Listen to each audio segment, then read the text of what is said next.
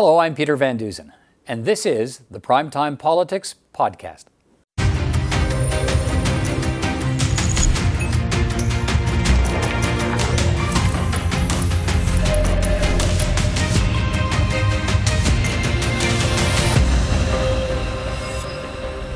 On Primetime Politics tonight, the Ethics Commissioner clears the Prime Minister of any wrongdoing in the We Charity controversy, but finds the former Finance Minister, Bill Morneau, guilty of a conflict of interest for his role in the failed student grant program.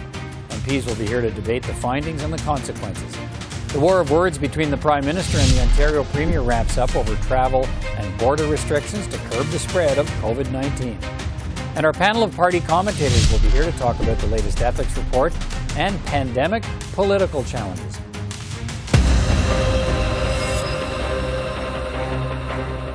And we begin tonight with a long awaited report from Canada's Ethics Commissioner on the accusations of conflict of interest against the Prime Minister and the former Finance Minister over their roles in the failed summer jobs program involving the We charity. Ethics Commissioner Mario Dion has ruled that the Prime Minister did not breach the conflict of interest rules by participating in the decision making to award We uh, the funding to administer the summer jobs program during the pandemic. That program fell apart, of course. Uh, Dion uh, did write that Trudeau's family connections to the We charity may have created the appearance of conflict, but that isn't enough to constitute a breach of the Act. As for the former and, uh, finance minister, Bill Morneau, Dion found he did breach conflict of interest rules on three occasions by improperly furthering the private interests of We Charity, and that We Charity had unfettered access to the finance minister's office. Morneau resigned last summer while the controversy raged. There are no penalties for breaching the act. So, does this ethics report put an end to the We controversy and ongoing efforts by opposition MPs at uh, parliamentary committees and elsewhere to keep it alive? Let's bring in three members of parliament to discuss uh, the latest developments on all of this. Adam Van is the parliamentary secretary to uh, the Minister of Diversity. Eric Duncan is the question period coordinator for the official opposition Conservatives. Charlie Angus is the ethics critic for the NDP. It's good to see you all. Uh, Mr. Van let me start with you. The Prime Minister has been uh, cleared by the ethics commissioner who concluded the awarding of the contract to we did give rise to the strong appearance of conflict, but that the appearance of conflict isn't included in the definition of the conflict of interest uh, in the Act, therefore, no contravention. Uh, the Prime Minister, though, has already stated he should have recused himself from the We decision. So, what does this finding from the Ethics Commissioner really mean today? What it means is that there has been no reason to uh, to suspect impropriety or any sort of a conflict of interest. Uh, I am very grateful for the hard work of the Conflict of Interest Commissioner and, and his team. Uh, but what this confirms is that for the last 10 months, the opposition have been, you know, stressing that there has been some issue to uh, to consider, and there has not been. Uh, there's there's no evidence of impropriety in relation to the decisions made uh, by cabinet or the prime minister. And this means you know, you know that we can move on and that all members of parliament can uh, reaffirm their commitment to okay. supporting Canadians through this pandemic and not chasing down rabbit holes of conspiracy theories. All right, Mr. Duncan, notwithstanding the appearance of conflict, which the ethics commissioner says was there, uh, he ruled that the prime minister did not further the private interest of family members or give preferential treatment to we. So, what's your reaction to these findings from the ethics commissioner today? Well, first of all, I, I, take exception. Bill Morneau was found guilty on the We Charity scandal. So the Liberal government has been implicated in wrongdoing on this, period. Mm-hmm. And Peter, what it shows to me is that our accountability laws are out of date and they need to be updated. There is no way how the Prime Minister could help organize $500 million to go to his friends at the We Charity, of which his family gets $300,000 in expenses, and that's not a conflict of interest. Uh, we've said in this actually decision, what it proves is our work is not done. To your point about what's next, we need to update the anti corruption laws and accountability laws in this country. I think people are looking at this today stunned, frankly, that this is not a conflict of interest. So our work continues on this to change the laws. Okay. And that's what Canadians expect of us. Mr. Angus, let me get a reaction from you. What, what do you think of what we heard today from the Ethics Commissioner? Well, I think the ethics commissioner dropped a bombshell. Uh, this is not about whether Bill Morneau should have recused himself. What we saw was that the office of the finance minister of a G7 country was openly hustling gigs for the Kielburger brothers. Uh, they were making calls to provincial departments. They were calling down to the municipal level. The conflicts were so clear. He gives a very damning picture about the insider access that people were very well connected to key Liberal ministers, Bardish, Chagger, Qualtrough. They're not named in this, but they were all part of those decisions. The Morneau uh, file is very clear that this whole boondoggle, $900 million deal, was given act, the Kielburgers were given the insider pass on this. So I think this is a very damning indictment of how the government does business. What we see from the Liberals is they're just saying, oh, thank God the Prime Minister didn't get uh, convicted a third time. What we saw from the Trudeau report is, you know, clearly the bad judgment of the Prime Minister of allowing himself to be wrapped around their finger. I mean, his family's working for them. His wife and daughter and mother are going to their big events in the UK. It created an atmosphere that allowed the Kielburgers uh, to have the okay. kind of unfettered access. That's Ms. that was really inappropriate. All right, Mr. van Koeverden, let me let me have you respond to that. We we uh, started off talking about the prime minister, but the uh, the ethics commissioner did find uh, uh three breaches of conflict, uh, three breaches of the act by the former finance minister. He's resigned. He, he's gone now. But to Mr. Angus's point, what does it say about the kind of access that certain people were getting to the finance minister of Canada? I flatly uh, disagree with Mr. Angus, and so does the ethics commissioner. Uh, it's very, very clear in his report that none of the, absolutely none of the uh, the, the, sections of the act were, were contravened. Uh, all of the allegations have been proven to be baseless. Uh, an appearance of a conflict or a question about a conflict is not a conflict well, of interest. No, it's not what There's he said. It's not what he said. No, it's not what, those laws no, have been followed. No, Mr. van Koeverden, it's not what he said about Mr. Morneau. He yeah. found that he breached the act on three occasions. Yeah, yes, uh, by, I understand, by, but Mr. Morneau has resigned, and we're not talking about Mr. Morneau. We're talking about the yes, Prime Minister, and the Prime Minister has has nothing to defend anymore. This is this is extremely clear, uh, and Canadian MPs can get back to the important business of supporting Canadians through this pandemic instead of trying to impugn the Prime Minister for uh, something that has been proven baseless. Mr. And, Dun- Mr. Know, Duncan. Mr. Duncan, if you'd like to. Okay, yeah, Mr. Duncan. Yeah, I'd like like to let's. Move I, yes, I'd like to comment, Peter. Yeah, yeah. I just so uh, to the point that okay. Uh, I mean, uh, Bill, Bill, Bill Morneau is Bill, Bill Morneau is Bill Morneau is Bill Morneau is saying my bad. He's gone. Uh, he realizes he should have recused himself. Said that again today. Um, but, but he's gone. So, what's the lasting impact of, of this decision today? That we need better accountability laws. And I think, Peter, this goes to say it's not baseless. It was found as fact that Bill Morneau and the Prime Minister had actions here several times. And this whole, as Charlie mentioned, the whole organization around this and how it came about was completely inappropriate. And liberals to say, oh, you're spreading conspiracy theories and it's baseless. Adam needs to go back and read the report again because uh, it's quite damning.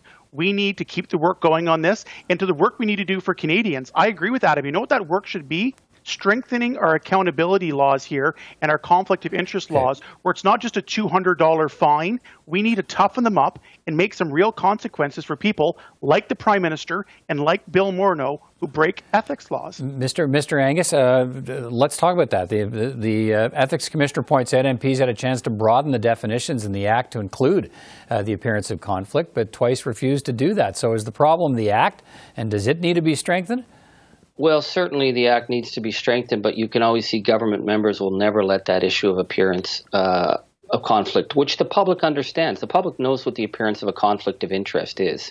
Um, but government members will continue to obstruct. They've obstructed our report on the WE scandal. So I'm, I'm asking my liberal colleague there, who was just giving us a whole bunch of fiction about what was in the report, let us get our report to Parliament because we actually have recommendations on how these things need to be changed. Because what the issue here is that people who were very well connected to key liberal ministers got access to a $900 million program with no due diligence, no competition, that through uh, work that was being done on the pandemic completely out the window left students high and dry, uh, that we lost the finance minister of a G7 country in the biggest economic catastrophe in a century, and the Liberals seem relieved because their prime minister wasn't convicted for the third time. Right. That's not good enough. Mr. Our Mr. privacy committee has very clear I, Okay, let me. Let, let, let, the Liberals are going to filibuster and try and block uh, right. accountability. Look, I'm not going to take it, any lessons from, from opposition on, on how to support Canadian youth. Our government was there for Canadian youth and students no, throughout the summer last year as parliamentary you were there for secretary for, for youth and for students. I can say that we we stepped up and we were there for members of your riding, for, for constituents of your ridings as well. And the, I, I, wasn't spouting any fiction, Mr. Angus. I was reading directly from the report, which said the Prime Minister did not contravene no, any of the subsections Mr. Morneau, that satisfied that not... the Prime Minister did not did give we any preferential treatment, and the decisions he made in the matter were not influenced by the identity okay. of any of his Mr. Duncan, where, Mr. Duncan, so uh, you've, you've, beyond need. Okay. All right, Mr. Hang on, beyond.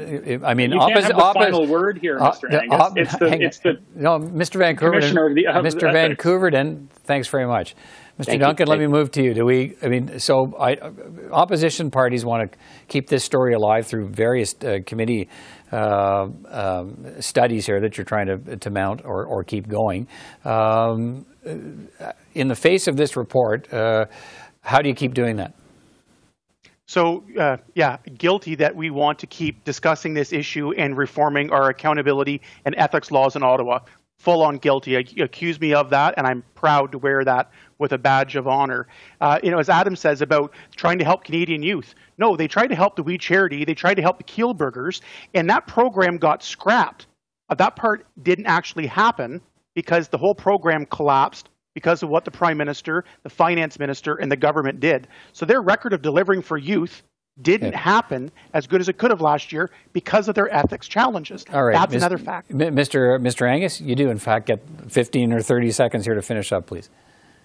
Well, I, I think this has been very tawdry. It's really damaged the Liberals' credibility. Uh, at the height of the pandemic, when we were all working together, um, this was a real unnecessary disaster. I think this issue is almost finished we have to finalize a report to Parliament. I want to move on. We've got lots of other issues to deal right. with. I just want to know if the Liberals are going to continue to filibuster and block the report because I think the report will help Parliament and will help future governments. We need to make sure that these things don't okay, happen. Well, so Liberals don't seem to want to do that. We want to make sure that future governments are held okay, to some to standards. So let's get our report done, and then we can move on. I, I, have to end it there. We'll continue to follow the story. Thank you, Thank you all for your time tonight. Take care, Take everyone. Care. Thank you. Thanks, Peter. Now to the key developments on COVID 19 and the ongoing third wave. Case counts continue to moderate in most parts of Canada as the province of Quebec has now joined most other provinces announcing it will no longer administer the AstraZeneca vaccine as a first dose. The Premier of Ontario has extended the stay-at-home order and restrictions in that province until June 2nd. And Doug Ford has sent another letter to the Prime Minister repeating his demand that the federal government force pre-flight testing on all domestic air travelers and to invoke a mandatory three-day hotel quarantine for people crossing the land border. There's, there's two things Justin Trudeau is responsible for. Two things only throughout this whole pandemic is to make sure we have enough vaccines and we saw what happened there. Uh, now we're getting a few more vaccines, which is good. We're grateful for that, and we're getting them out. And to make sure we secure the borders. And it's just not happening. You know, there's 3,000, just at Pearson alone that we know of, 3,200 people since January have, have, come in here with COVID. Not to mention the, the, the thousands on the land border and and it's just unacceptable. I, I you know I, I, sit back and think, you know, you know there's a problem, and he's not doing anything about it. Like, what gives? Well, let's talk about travel and border restrictions with my next guest. Kelly Lee is a professor of public health at Simon Fraser University in British Columbia. Professor Lee, thanks for your time tonight. Look, does the Premier of Ontario uh, have a case or is he off base in calling on the federal government to enact tighter controls on testing for domestic air travelers, and a mandatory hotel quarantine for those travelers coming into Canada at the land border. Yes, the Premier is clearly feeling frustrated because international borders and interprovincial travel falls under the federal government. So he's he is right to argue that border management in Canada during this pandemic is still not where it needs to be. And so our research has been looking at these inconsistencies, loopholes, workarounds, you know, all these exceptions that I think the premier is, is observing. And really, we have a policy is more like Swiss cheese mm. rather than border management. So we do need to tighten up in order to ensure that we stop importing variants into the country. So there is a serious conversation definitely to be had. Um, it's a very critical time during this pandemic. And hopefully this conversation can be had without being subsumed by partisan politics. Yeah, fair enough. Look, look, we've seen numbers lately that, and you've you you've got all kinds of numbers. I'm sure that some of the ones I've seen that show 60% of flights linked to COVID-19 infections in April, for instance, were domestic flights. Uh, should we be forcing anyone flying between Canadian airports, Canadian cities, to be tested before they get on a plane to travel to another province? Well, there is an argument to be made for that because we know that any kind of travel, from local travel to global travel, is, is really spreading this virus around and continuing to do so. So, the more that we can ensure that travelers are not doing that, whether they're boarding a flight uh, domestically or internationally, the better.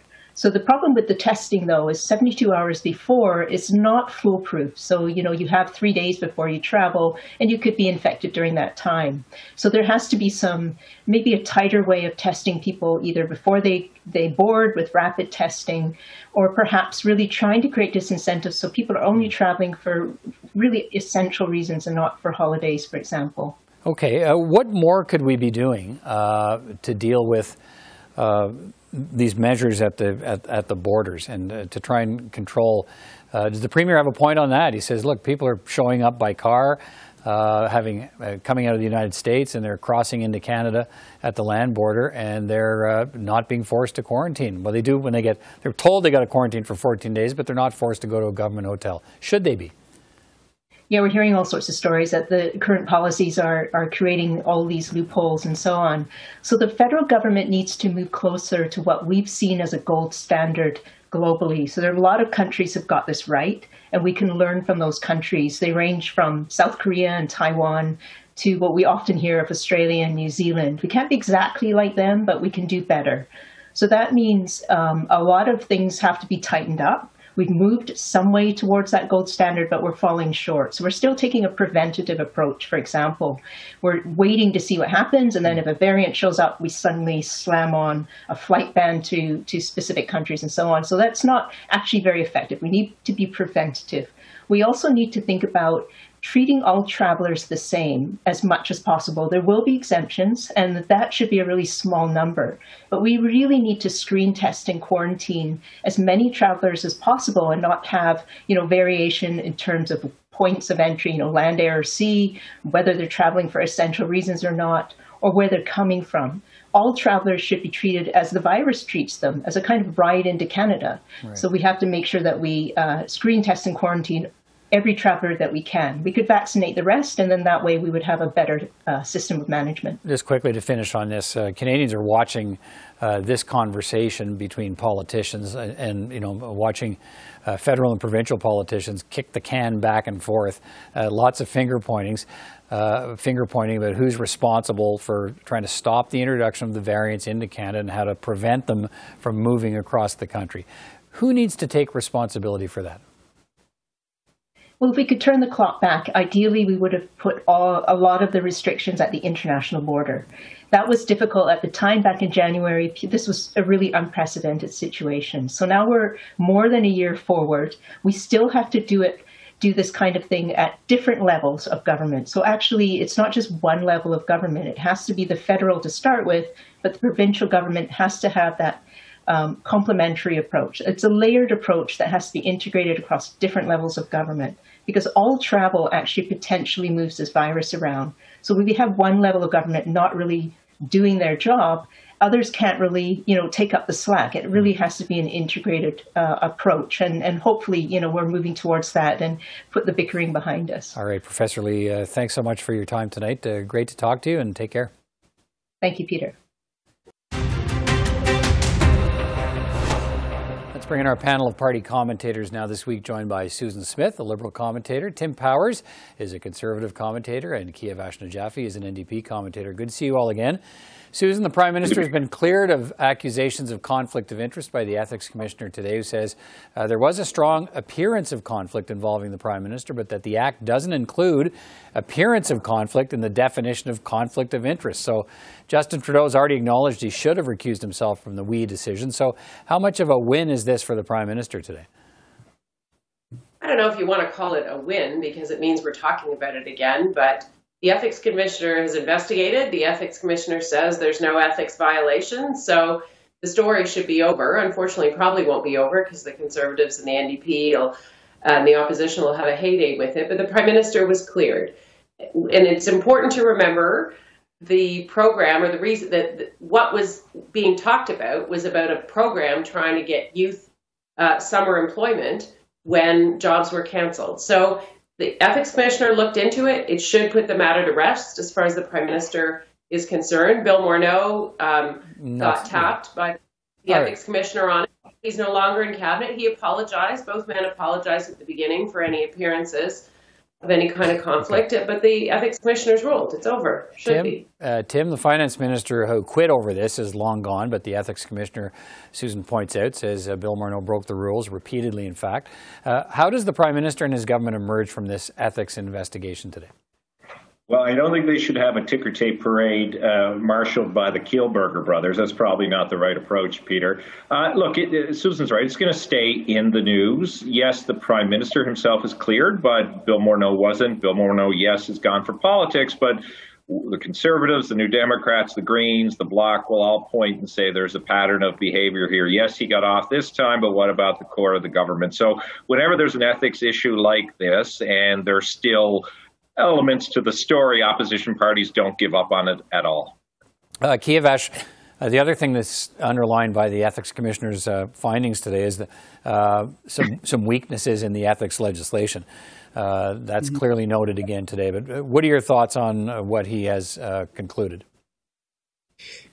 Susan made an interesting point. At the end of the day, this was about finding jobs, summer jobs for the students who had been impacted by by the pandemic, and I think they are the real um, the real victims of uh, this whole process.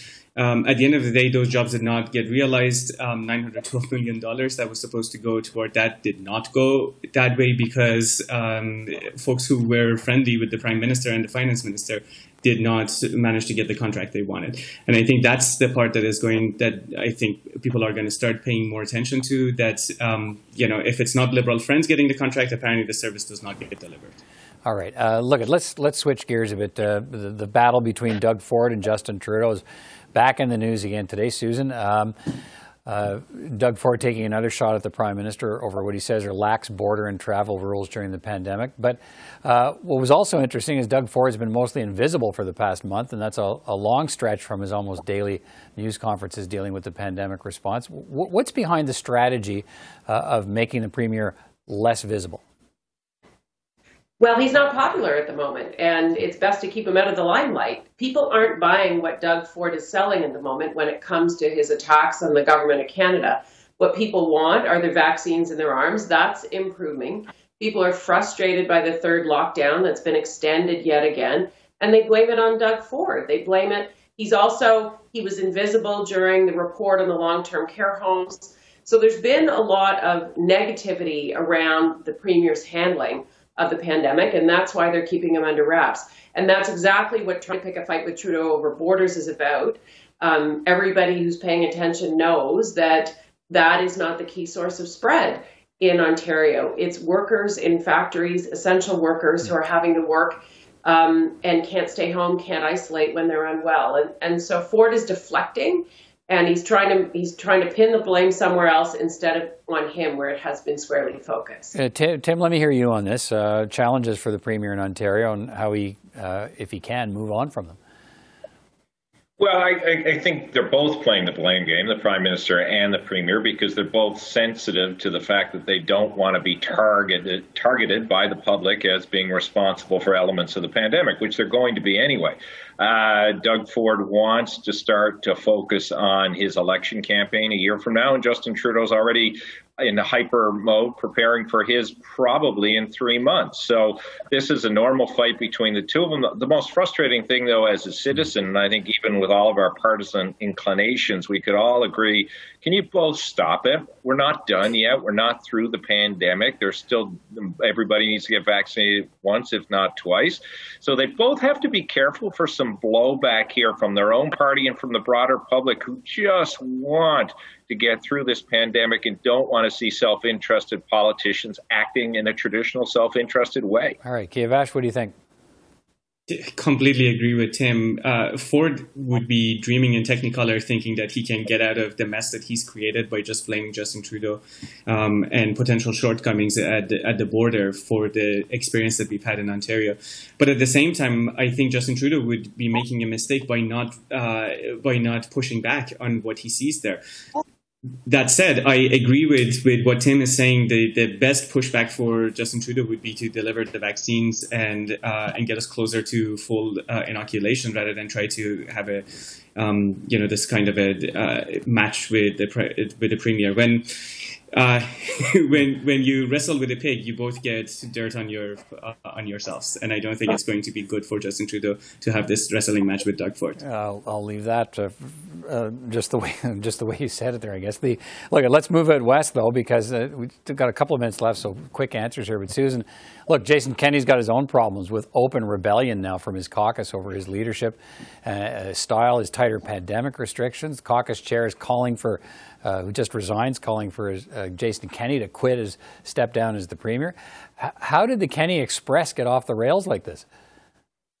I don't know. I mean, this is a bad news scenario for Jason Kenney. There's no question about it. I think it got off the rails, Peter, because he was more worried about his caucus than he was worried about managing the pandemic. And the problem is, in trying to keep his caucus happy, he made the rest of Alberta upset and the rest of Alberta sick or sicker, right? Because the COVID numbers are so bad there. So what Kenney should have done was worried less about politics at the beginning and focused entirely on how to keep things, how to keep the COVID numbers managed in the province. He, yeah. But he was dealing with this flank. 18 members signed a letter in April saying they're resisting the restrictions, and he let that slide.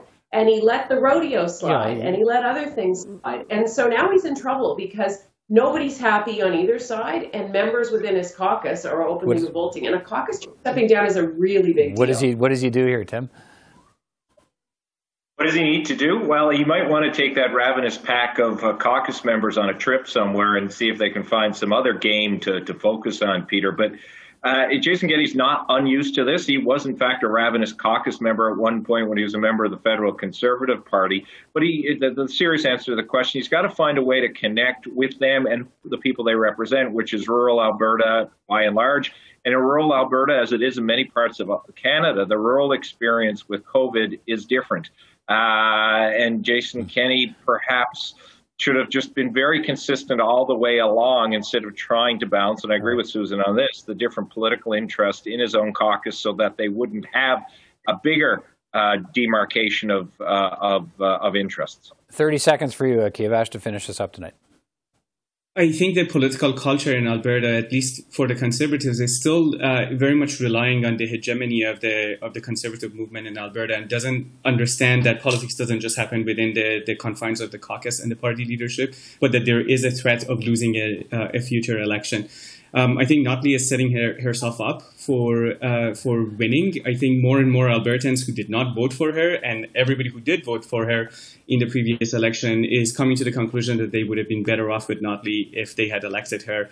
Um, the fact that Jason Kenney is going to be focused on internal politics rather than helping Albertans get through the worst crisis in North America right now, they have the worst numbers in North America, um, is just going to add to to the sense that this caucus okay. and this party and this premier are not on the side of people people and they're more focused uh, with the bottom line of their own party. All right. Thank you all for uh, your perspectives tonight. Uh, we'll talk again. Take care, everyone. Thank you. And that's all the time we have for this edition of Primetime Politics. I'm Peter Van Dusen from all of us here at CPAC. Thanks for watching.